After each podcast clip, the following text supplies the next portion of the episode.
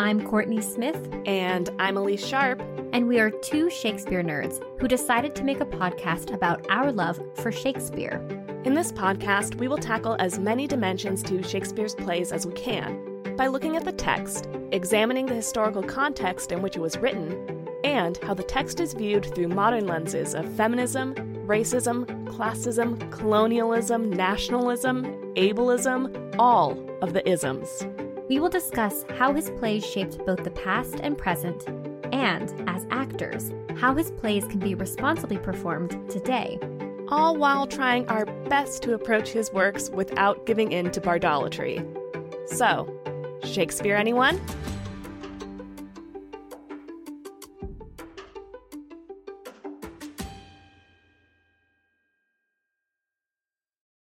Hi, listeners.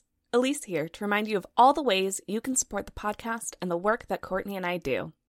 First up, we have a Patreon. Our Patreon patrons receive exclusive bonus content. Every month, we do a roundup of Shakespeare related content we have found online. We also share Patreon exclusive bonus episodes of the podcast. These look like extended versions of episodes you've heard here, collaborations with other Shakespeare podcasters, and Kourtney and I doing reviews of Shakespeare adjacent media like TV shows, movies, and books that are inspired by or loosely based on Shakespeare and Shakespeare plays. Patreon patrons also receive snail mail from the podcast, and some levels even vote on future episodes of our podcast. If you are interested in checking out our Patreon or just the Shakespeare related names we've given the tiers of support, head to patreon.com slash shakespeareanyone. The link is also in our episode description. After you've done that, please rate, review, and follow us on Apple Podcasts and Spotify. Your review might even make it on an episode. You can also follow us on Instagram, Twitter, and tell a friend. Word of mouth is our best form of advertising. Thank you so much for all of the support you give the podcast. Now, on to the episode. Hi, Kourtney. Hi, Elyse. Sorry. I got really excited that I got that in first. well, it's been a been long a day for me and I lately. A lot of high Elyses, not enough high Kourtneys at the top. And uh, I'm happy to bow down this time. How are you doing? I'm doing okay. How are you? I'm doing fine. I'm really excited to talk about today's episode. Uh, we yeah. are getting into our stuff to chew on for Titus, which thank you, listeners, for hanging in there on a rough synopsis. Yeah. Again, uh, trigger warning for everyone. There is content that may be uncomfortable or not appropriate for all listeners. There's a laundry list of difficult material in this play. There's sexual assault, mutilation, violence, killing, racism, cannibalism. So we'll continue to remind everyone in these Titus episodes, but thank you for sticking with us. But with that said, now let's get into our stuff to chew on for Titus Andronicus. Things that typically people talk about when they start talking about this play. Let's. Titus Andronicus was considered a wildly popular one of Shakespeare's plays in his time and as one of his bloodiest tragedies, developed its negative reputation around the 18th century because the play was thought to be in bad taste. In fact, several 18th century editors denied Shakespeare wrote any of it and questioned its authorship because they called it crude and juvenile. And this distaste for the brutal play makes sense given I would consider this play closer to a horror movie like mm-hmm. Saw than anything that we have covered so far, like Hamlet, Midsummer, Twelfth Night as a revenge play. It's very brutal, it's very bloody. And knowing what I know about the 18th century and the 19th century, I understand why people wanted to distance Shakespeare from this play. Right. But speaking back in Shakespeare's time, we actually have some exact dates for Titus Andronicus that scholars believe are most likely the first performances. There's a small, very small margin of error because the theater companies were moving about and changing during this time during the time that Titus was written, but it's widely believed that Titus Andronicus was performed sometime between late 1593 and early 1594 as original dates. Fun fact 1592 through 1594 were particularly difficult years for the London Theatre. The Privy Council ordered the theatres closed after a public disturbance in June 1592 that was related to the theatres. According to receipts kept by Philip Henslowe at the Rose Theatre, the Lord Strange's men resumed performing at the Rose in December 1592, but that winter season was cut short and closed again by the Privy Council at the end of January 1593 due to an outbreak of plague. The theaters reopened again after almost a year for another short season, and Henslowe's records indicate that the Lord Chamberlain's men performed at the Rose between December 27th, 1593 and February 6, 1594. Four weeks into that season, Henslowe records a premiere, or he notes it as new, of Titus Andronicus on Thursday, January 24, 1594, with receipts or ticket sales equaling three pounds, eight shillings. And those sales are some of the best of the entire season. The play was repeated for two more performances on January 29th and February 6th, but unfortunately, theaters closed again due to plague on February 7th. The order to close was issued on the 3rd of February, and by the 6th, that date of final performance, a printer named John Danter had lodged an entry for a play called A Noble Roman History of Titus Andronicus with the Stationer's Register. And we're going to get into the quartos later, but it is possible, especially due to this rushed printing, that this first quarto was sold by the players to Danter, so if people couldn't see the play, they could at least read it. Titus was revived again in early June 1594 for a short season outside the city, while theaters in the city were still closed to plague. And both the Admiral's men and the Lord Chamberlain's men were performing during that season, so it's unclear which one continued to perform it. That said, when the theaters reopened, the Lord Chamberlain's men split off from the Rose and Henslowe's company to the theater north of the river, capital T Theater, and it's believed they took the rights to Titus with them. Unfortunately, the Lord Chamberlain's men didn't keep records as well as Henslowe did, so we don't know exact performance history after that or before that. But uh, Lord Chamberlain's men were new at the time, so it's very much believed that that late 1593, early 1594 are the original performances of Titus Andronicus. I'm obsessed with Philip Henslowe and his record keeping because there's so much we would not know if it weren't for this man and his diary. Thank you. yeah, we owe a lot to him. Yeah. Yes, we do.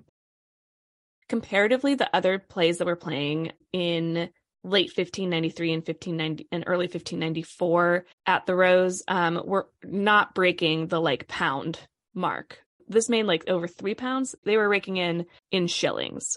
So this play was wildly popular. So I think also potentially it's also theorized that potentially the players were looking to just have another source of income on this play because it was so popular and demand was so high. That makes sense. Uh, another thing to note about Titus is that it is a revenge play and the first Roman play of Shakespeare's. It being late 1593 to 1594 also makes it one of the earliest of Shakespeare's plays. I kind of mentioned this before, but there is a an authorship question that's ridiculous, but it does exist. So I want to bring it up. So this was a play written by Shakespeare and performed by by the Lord Chamberlain's men. You said that, Elyse. Mm-hmm. And so an Edward Ravenscroft, who was an English dramatist from the late 1600s, early 1700s, wrote that it was not originally sh- Shakespeare's play, but there is no evidence for that claim. And authorship questions came into fashion. We see that with many of the plays and just, you know, the Francis Bacon question, the Marlowe question. And there's even a book called Did Shakespeare Write Titus Andronicus by George Peele. And again, this play, because it was so dark and crude and quote unquote juvenile, is said to not be his. It couldn't possibly be his, but there's absolutely no evidence to back that up. There is a lost play that was not by Shakespeare, that's believed to not be by Shakespeare, but often confused with Titus Andronicus, called Titus and Vespasian. Sometimes they would just be abbreviated as Titus in record keeping. Henslowe's record keeping is great because it actually says it's Titus Andronicus, but um, it's possible that that's where this question came from um, was seeing that Titus attributed to other authors. And as far as sources are concerned with Titus, this play is not historical and it is extant in three versions. So there's Shakespeare's play, there's a ballad that was entered in the Stationer's Register in 1594, and a prose narrative account, which survives only in a mid 18th century chapbook. And based on the publishing trends at the time, it's very likely that the ballad was uh, was written after Titus Andronicus, the play itself, and this chapbook is also probably a narrative using Shakespeare's original source. And there are three scholars who have argued that the play came first, and the ballad is based on the play, and the chapbook was a re-expansion of the story based on the ballad. And in fact, Titus can be seen as one of Shakespeare's sourceless plays, like Midsummer and Hamlet, that are influenced by things, but there's not a one to one or like a half of it very much comes from another source kind mm-hmm. of situation. So Titus is one of those where we're not going to be bringing in Holinshed's Chronicles or anything like that. As I mentioned earlier, the first printing is that John Danter printing in 1594. Um, that's the first quarto. We also get a second quarto in 1600, a third quarto in 1611, and then the first folio in 1623. Play texts in early modern England were not high priority in Elizabethan printing houses. They were quick and cheap. However, John Danter, an early modern printer that I mentioned earlier, and his compositors produced a Titus with far fewer blunders than most. And like I said before, possibly because the theater was directly involved in the production of this text. A first quarto turned up in Sweden, and that is now among the most prized possessions of the Folger Shakespeare Library. Scholars agree that folio was set from quarto 3, but that either the annotator of quarto 3 or the printer of the folio had a copy of a prompt book. Available evidence suggests that Titus was written for Henslowe's Rose Theater, and the excavation of the foundations of that theater in 1989 revealed that the shape of its stage was different from those of the Fortune and the Globe, which we know about from documents relating to their construction. And actions in staging of Titus suggest that Shakespeare had given thought to the problems and potentiality of the Rose Theater. Titus is also the only play for which we have a contemporaneous illustration, which means that it consists of a single folio sheet and a carefully executed ink drawing, which is referred to as the Peacham drawing, because in the left hand margin near the top of the sheet is written Henricus Peacham. And this drawing illustrates a scene from the play in which Tamora is pleading for her sons who are going to execution. A lot of people like to think that um, Shakespeare's plays were performed at the Globe Theater, but obviously the Globe Theater wasn't around until uh, the latter half of Shakespeare's career. So half of his plays weren't even performed at the burned down Globe. this play has also been adapted. Dutch dramatist Jan Vos wrote an adaptation in 1637 through 1638, uh, so less than 50 years after Titus Andronicus, titled In Titus, so Aaron and Titus, that was reprinted in 1642, 1644, 1648, and 1649 subsequently going through roughly 28 editions by 1726. Titus was also adapted for production on the English stage after theaters reopened in 1660 and was called The Rape of Lavinia. Unlike Tempest or Lear, which changed to a happy ending, the characterization and structure of the restoration adaptations remained true to Shakespeare's original. The main change is getting Aaron into the action earlier by giving him a Demetrius speech encouraging Tamora to get revenge for the death of Alarbus. And some context about the conflict going on in the play. Titus is set in Rome, and most of the characters are Roman citizens. And it's a Rome versus barbarian story. The barbarians are the Goths, respectively. The Goths are a Germanic people who historically played a major role in the fall of the Western Roman Empire and the emergence of medi- medieval Europe. In the late 4th century AD, some Goths entered the Roman Empire, and these would come to be known as Visigoths. And eventually, the Visigoths would sack Rome. Now, Titus doesn't include any historical or legendary or mythic conflict between the Romans and the Goths slash mm-hmm. Visigoths. Mm-hmm I read this as more of a we need to have an other. So we're going Mhm. to pick an other, the Goths, to be in conflict with our Roman tragic hero.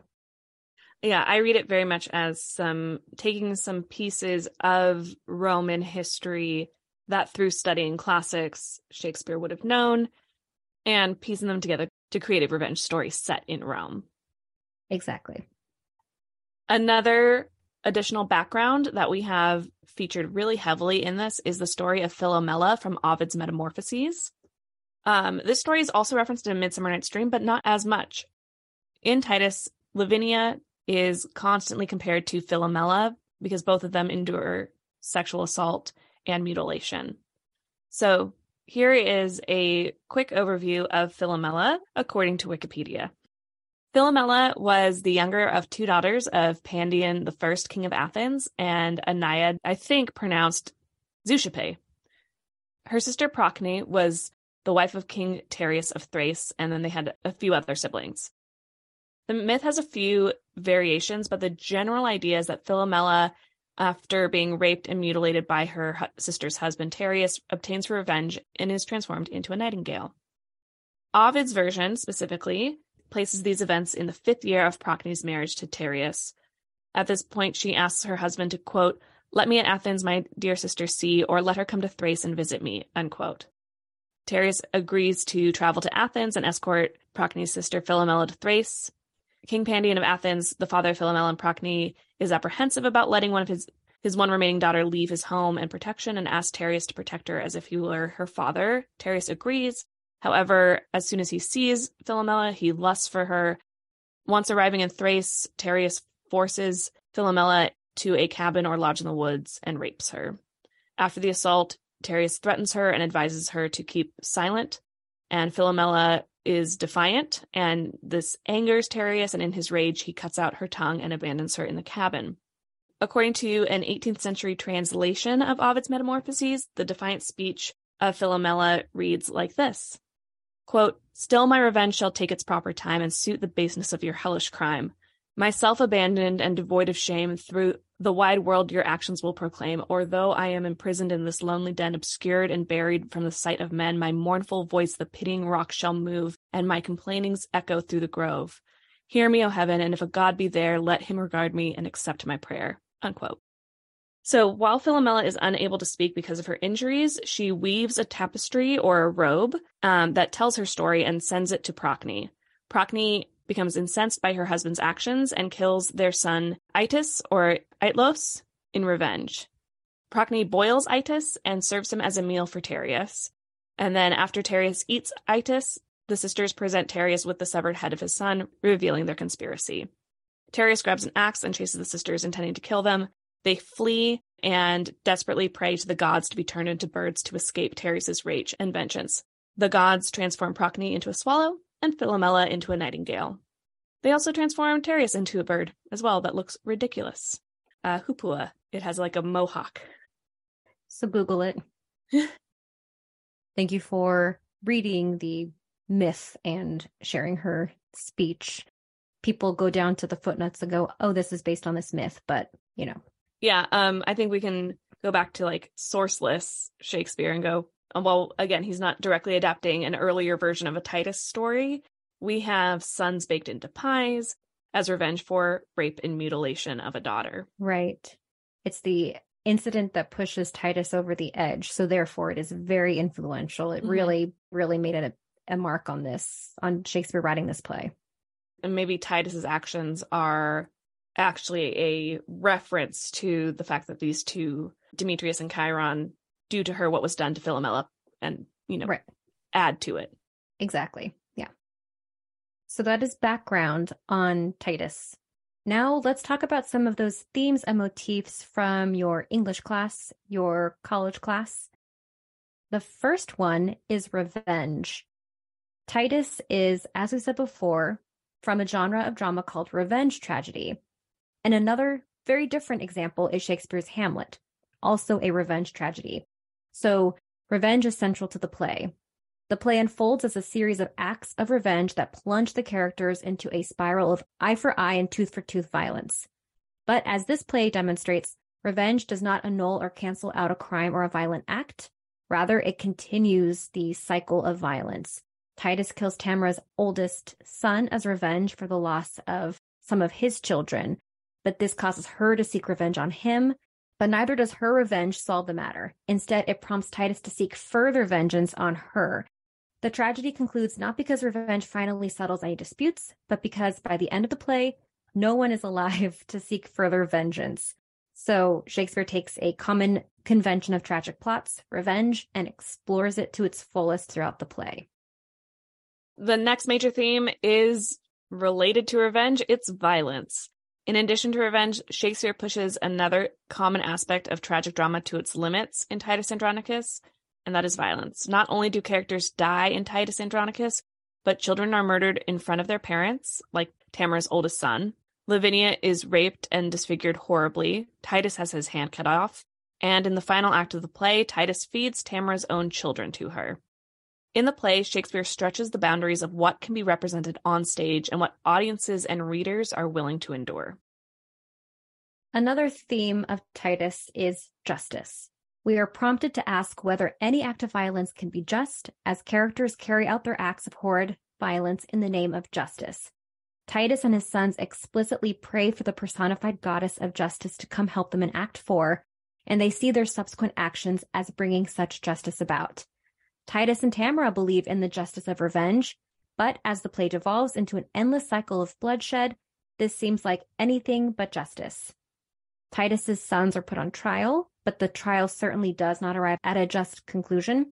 Saturninus believes he is carrying out justice in opposing Lucius and his army of Goths, Titus even maintains in the final scene of the play that killing his own daughter, Lavinia, is justified because it returns her honor to her.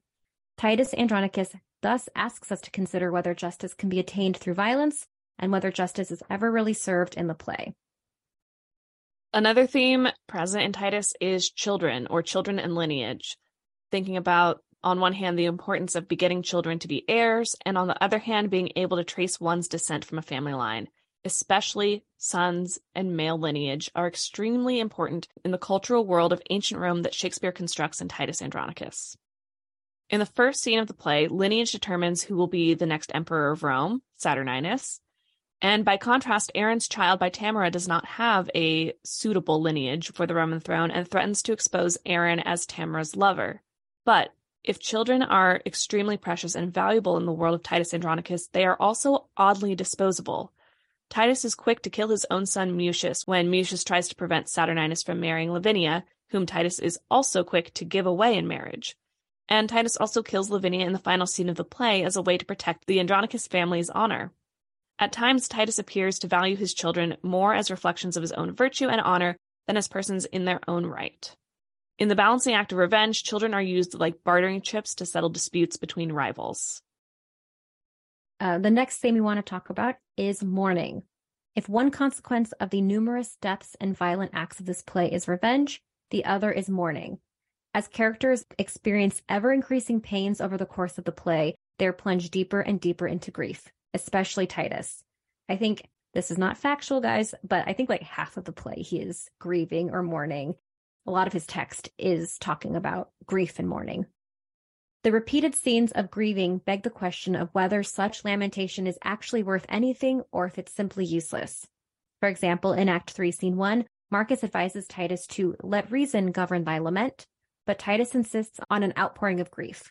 And later in the same scene, Titus begins to laugh, basically saying he doesn't have another tear to shed. So, in a sense, Titus is pushed beyond the limits of grief and can then only turn to cold hearted revenge.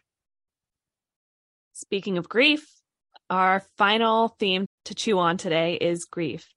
The play also brings up that question of how much grief is fitting or appropriate for someone to display. While Titus is plunged into extreme outbursts of grief, Marcus and young Lucius, Lucius's son, practice restrained mourning for the death of Titus and pay their respects to the dead within reason, taking care to have Lavinia and Titus buried in the Andronicus family tomb. As a way of responding to suffering, Mourning may not change anything, but within reasonable limits, it may help people cope and move on, as Marcus, Lucius, and young Lucius hope to do at the play's close. And as a response to tragedy, it, at least seems preferable to revenge. and interesting to think back on our discussions with Twelfth Night about the appropriate, Appropriate mourning of mourning and, grief, debates that were happening in England during the late years of Elizabeth's reign. And that episode is our 12th night comedic tropes episode. So check that out. All right. Well, Elyse, I think that is all the time we have to chew on Titus Andronicus. Oh, oh no. Yeah, I've been I thinking saw about Elyse's face. I've been thinking about our title "Stuff to Chew On" in reflection of this play. A little bit gruesome. Uh, it's not a meat pie, everyone. It's chewing on ideas, not Knowledge. Yeah, chew on knowledge, not people. With that said, thank you for listening. I'm Kourtney Smith. And I'm Elyse Sharp. This is Shakespeare, anyone? Thank you so much for listening to Shakespeare Anyone. Works referenced in this episode are available in the episode description. Our theme music is Never Ending Minute by Sounds Like Sander. If you would like to support us, it would help us out if you would hit the subscribe button, like us, leave a comment, write a review, share us on social media, tell a friend about us, all the things. We'd appreciate it. You can also support the podcast at patreon.com slash Shakespeare Anyone. Patreon patrons get access to exclusive bonus content throughout the year. The link is also in the episode description. For more, you can visit our website, shakespeareanyone.com, follow us on Instagram at ShakespeareAnyonePod, or Twitter at ShakespeareAnyone. For Twitter, that's Shakespeare Any and the number one. Every other platform is spelled out like the name of the podcast. Now, because you listened all the way to the end of the credits, here's a completely random Shakespeare quote for you.